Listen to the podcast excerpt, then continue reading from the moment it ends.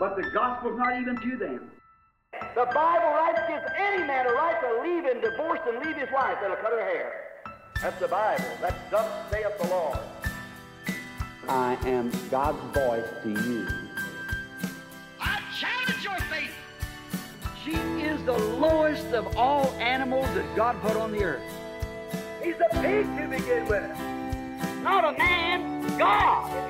But it'll come to a prophet.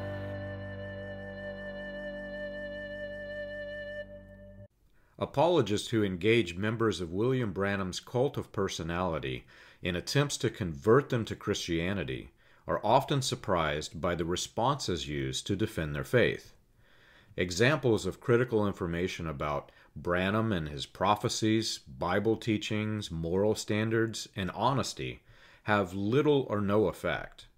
Followers defend Branham by examples of his alleged power to heal which is strongly linked to their view of the gospel, and rightfully so.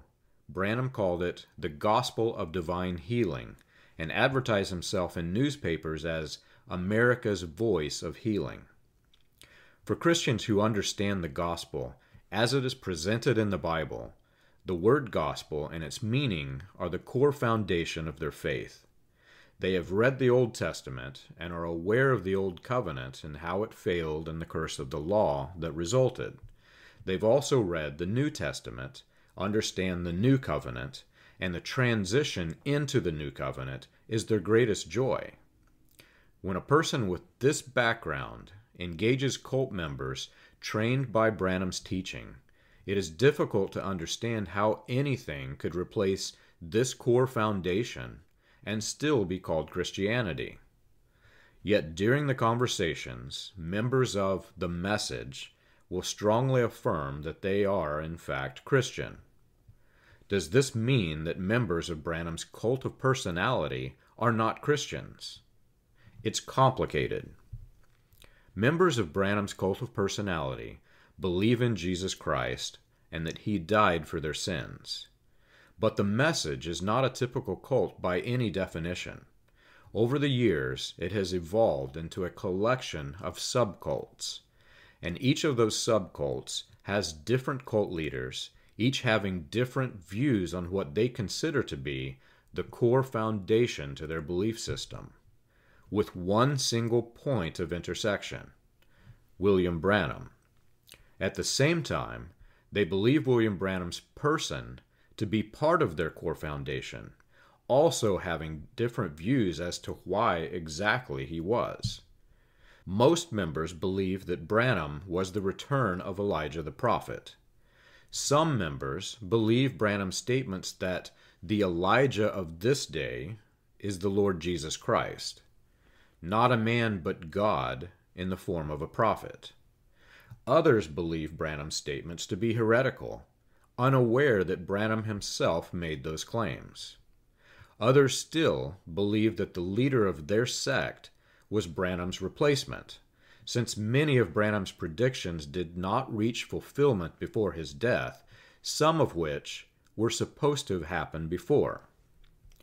The vast majority of the subsects believe that William Branham and or his message is required for salvation disagreeing with 1 Timothy 2:5. Understanding William Branham's gospel of divine healing is critical to leaving the message.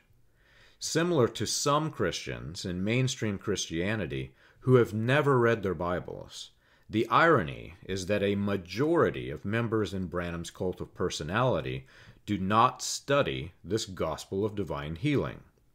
They are unaware of its history, its fame, its progression through time, its alterations, and its outcome. Truly, it was a different gospel, and bore fruit that many members find to be distasteful. But they are unaware that it was Branham's gospel of divine healing that produced that fruit. In the early days of his ministry as a post World War II healing evangelist, Branham began proclaiming his new gospel to the world. His newsletter, of which he was the editor and primary feature, was called The Voice of Healing. and newspaper advertisements proclaimed the same. There were literally hundreds of ministers involved in the same movement, each having a stage persona very similar to Branham's own, claiming to have gifts of healing. And though later versions of Branham's stage persona would condemn these men as false vines to his true vine, the early versions of Branham's stage persona supported, promoted, and even advertised these men. Why? They were proclaiming his new gospel. Branham was aware that this new gospel was different from the gospel of Jesus Christ as proclaimed in the Bible. He frequently referred to faith in Jesus Christ and accepting him as a means to salvation. At the same time, William Branham said that his gospel of divine healing produced the same results, meaning salvation. Within the framework of this new gospel was the latter rain's fivefold ministry, which Branham claimed to be given the title of prophet. In other words, William Branham promoted himself as a prophet of the gospel of divine healing, and said that it produced the same results as the gospel of Jesus Christ. He said, Now the only way you can be saved is to accept what He's already done. By His stripes we were healed at Calvary. And you just have to accept what He's done. Is that right? Now, ministers, many of them preach the gospel of divine healing. You accept it, just the same results. William Branham strongly disagreed with Galatians 1 6 through 9, which is the main point to consider.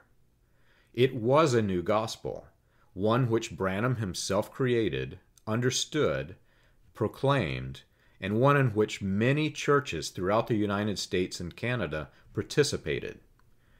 The new gospel influenced American Christianity, and when it turned sour in the latter years of Branham's life, allowed bitter fruit to enter the churches.